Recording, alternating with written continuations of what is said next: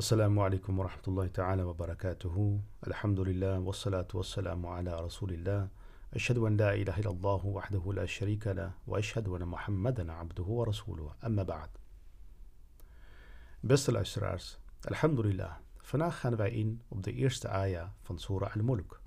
Surah al-Mulk is een surah die geopenbaard is in de Mekkaanse periode.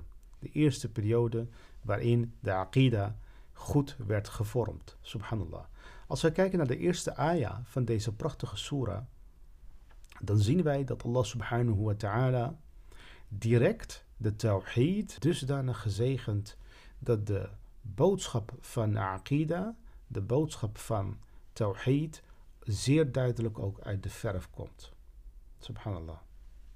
Als we gaan focussen op het eerste woord, tabarak, dan zien wij dat in de tafsir in ieder geval drie aanknopingspunten worden gemaakt. Zo, doet, zo heeft Ibn Abbas radiyallahu ta'ala anhuma in zijn tafsir aanknoping gemaakt met ta'ala, wat zeer verheven betekent. Ta'ala, Allahu ta'ala. Verhevenheid, zeer verheven. Vervolgens geeft hij ook aan dat met tabarak tevens wordt bedoeld ta'adama. En ta'adama betekent groot. Ta'adam, grootheid, grootsheid, subhanallah. Vervolgens wordt de aanknoping gemaakt met baraka. Mufassirun geven aan, tabarak is gelinkt aan baraka. En die hebben taalkundig ook iets met elkaar te maken.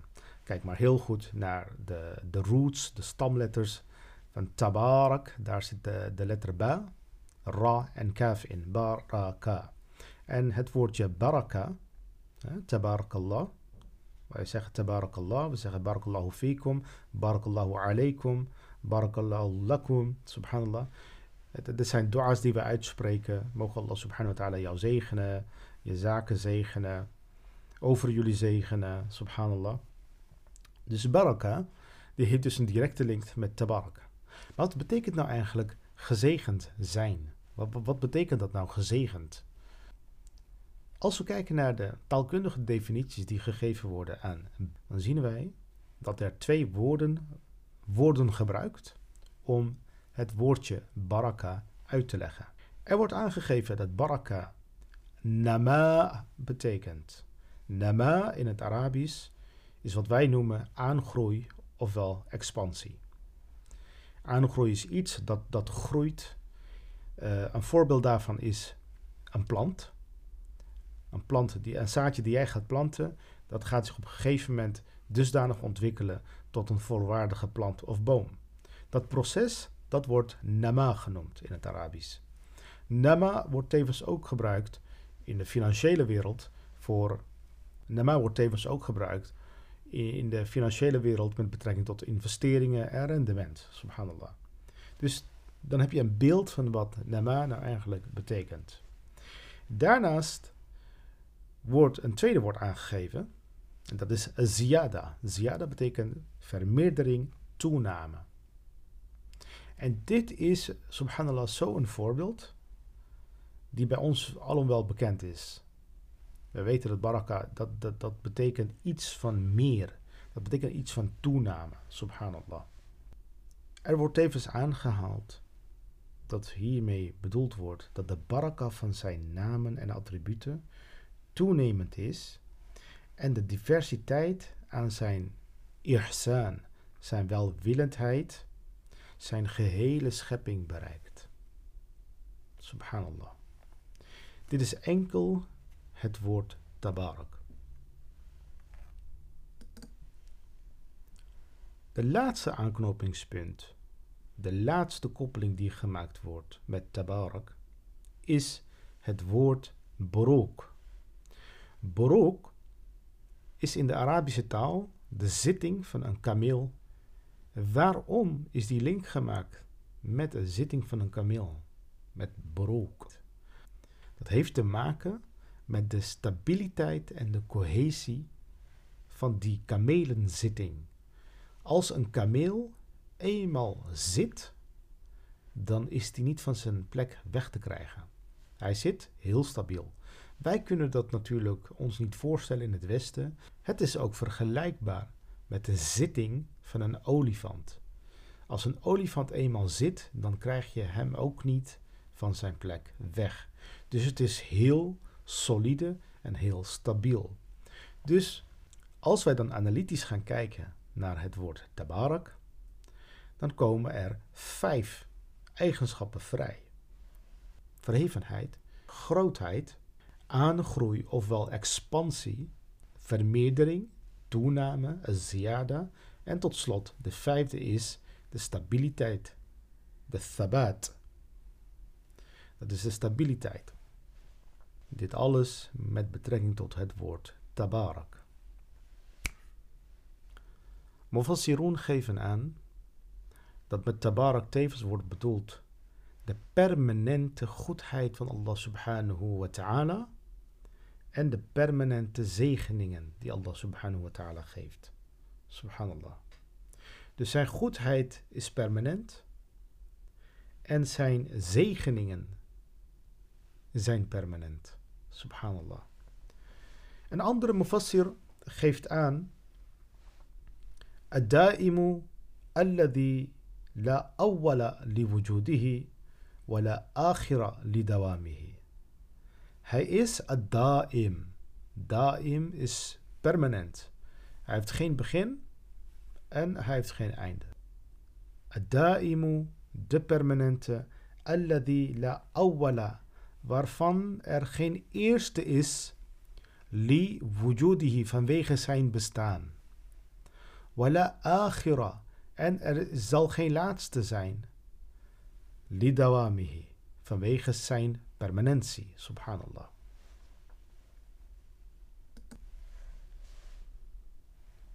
De mufassir van het tafsir Ruh al-Bayan. Geeft een heel mooie nuance met betrekking tot baraka. Hij geeft aan, baraka is de continuïteit in het goede wat van Allah subhanahu wa ta'ala afkomstig is. Al-Mubarak, dat is datgene, datgene, het kan ook een persoon zijn. Dus Al-Mubarak is de materie waarin Allah subhanahu wa ta'ala zijn baraka heeft gevestigd. Vervolgens geeft hij aan, baraka is datgene wat jij niet kan zien. Baraka is voor ons niet waarneembaar. Het effect van baraka is voor ons wel waarneembaar. Dat is misschien heel lastig om te begrijpen. Maar je zou visueel jezelf iets kunnen voorstellen. Het zij een portemonnee, het zij een gevoel, het zij een vermogen, het zij een ballon. Elk object heeft een maximum aan capaciteit. Het zij in volume, het zij in gewicht, het zij in liters. Wat wij kennen. Het moment wanneer de inhoud gevoelsmatig gaat stijgen, meer gaat worden. Je kunt dat niet gaan uitdrukken in eenheden als kilogrammen of liters, maar gevoelsmatig merk jij dat er meer in zit dan datgene wat er van origine in zou moeten zitten. Subhanallah. Nou, datgene wat meer is, dat is wat je baraka noemt. Alleen, je kunt je hand er niet op leggen. Subhanallah.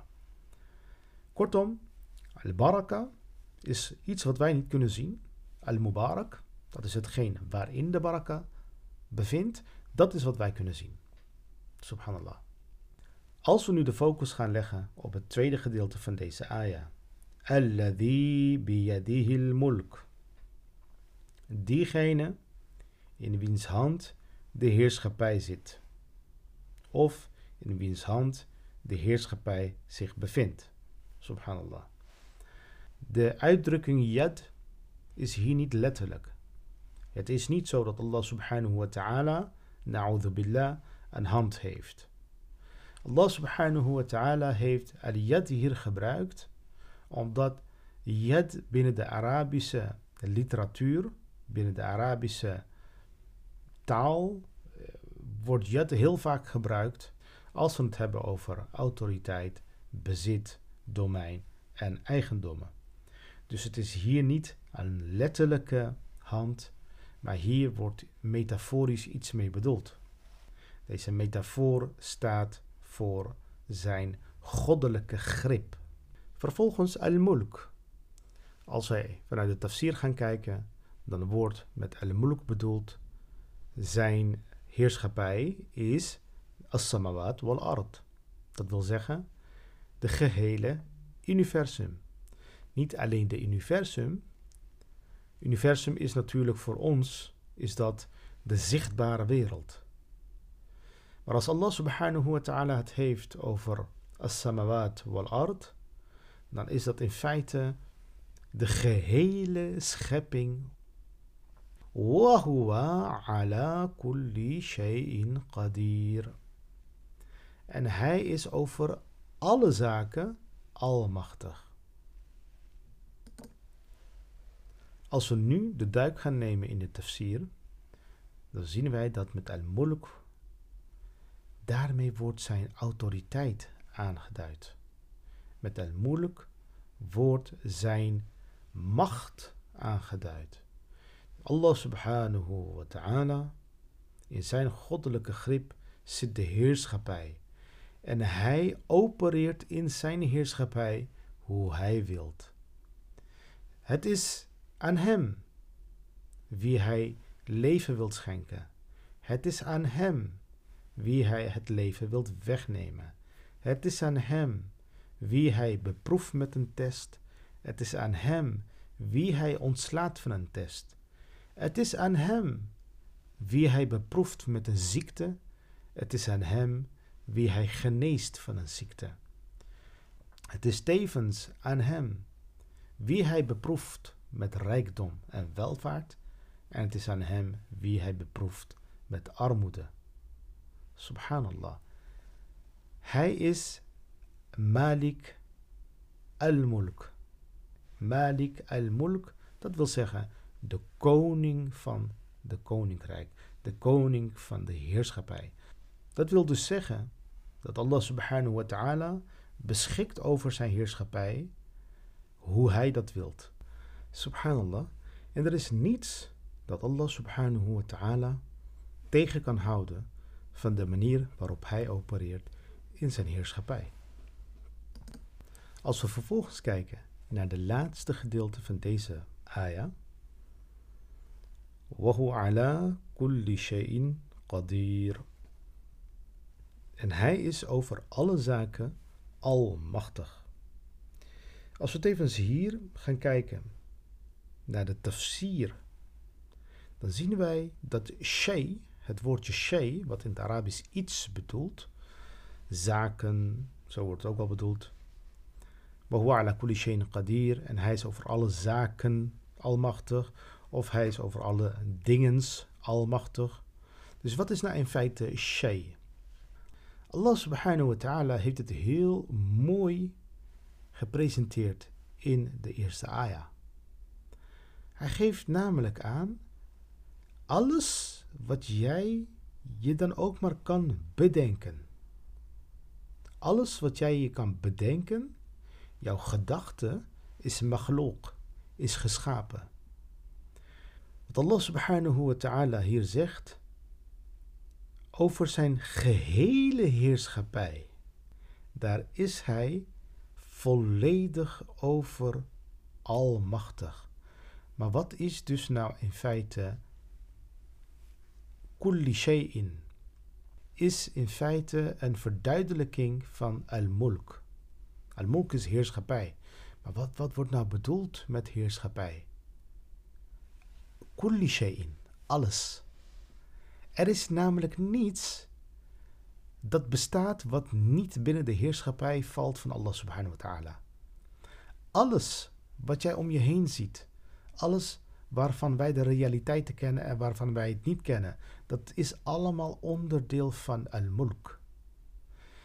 Dit wil dus zeggen dat dit niet alleen betrekking heeft op de materiële wereld zoals wij die kennen, maar het heeft ook zeer zeker betrekking op de immateriële wereld. Er is dus niets dat bestaat wat niet binnen het domein van Allah subhanahu wa ta'ala valt. Er is niets wat je kunt bedenken dat er niet binnen zijn heerschappij valt. Subhanallah. En Allah subhanahu wa ta'ala zegt dus hier ook direct: Wahu ala kulli shay'in qadir. En hij is almachtig over elk iets van zijn heerschappij. Subhanallah. Deze prachtige ayah heeft Allah subhanahu wa ta'ala het polytheïsme in feite direct weggehaald uit de, uit de opties van geloof. De opening van deze surah geeft de extreme perfectie van Allah subhanahu wa ta'ala en zijn almacht aan, zijn volmacht aan. Deze opening geeft aan dat het dus zeer zeker draait om de verheerlijking van Allah subhanahu wa ta'ala. En tevens is dat de antwoord op de onvolmaaktheid, billah, van Allah, die de Mekkanen destijds zeiden over Allah subhanahu wa ta'ala. Subhanallah, als we nu de eerste, tweede en derde gedeelte bij elkaar gaan koppelen, dan komt er bi'idnillahi ta'ala een duidelijke beeldvorming vrij dan die je waarschijnlijk in eerste instantie hebt gehad. Tabarakalladhi biyadihil mulk. Groot, verheven, bron van baraka, bron van aangroei, bron van toename en ver, vermeerdering is Hij, in wiens goddelijke grip de heerschappij bevindt. Hij is volledig almachtig over alles. Hij is Al-Qadir, volmacht, almachtig over de materiële wereld. En hij is Al-Qadir over de immateriële wereld. Hij is Al-Qadir over alles wat jij kan zien, maar hij is Al-Qadir ook over jouw innerlijke beleving. Weet dat jouw gedachten een schepping zijn van Allah subhanahu wa ta'ala. Weet dat jouw conceptuele vermogen een schepping is van Allah subhanahu wa ta'ala. Weet dat de impulsen die jij krijgt een schepping is van Allah subhanahu wa ta'ala. En Allah subhanahu wa ta'ala is zelfs in jouw innerlijke beleving, heeft hij de volmacht over.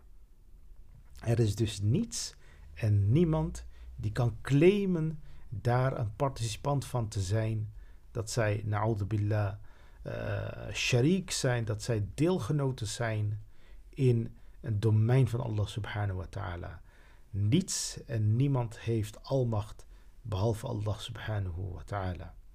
Mogen Allah subhanahu wa ta'ala ons allen recht leiden en ons een diepere betekenis schenken van deze prachtige surah. En bi'idnillahi ta'ala, mogen Allah subhanahu wa ta'ala ons allen een diepere betekenis schenken van de heilige Koran beginnende bij deze prachtige surah, bij deze prachtige ayah. Wa bi'idnillahi ta'ala zullen wij het de volgende keer hebben over de tweede ayah van surah al-Mulk. Tot dan, assalamu alaikum wa rahmatullahi ta'ala wa barakatuh.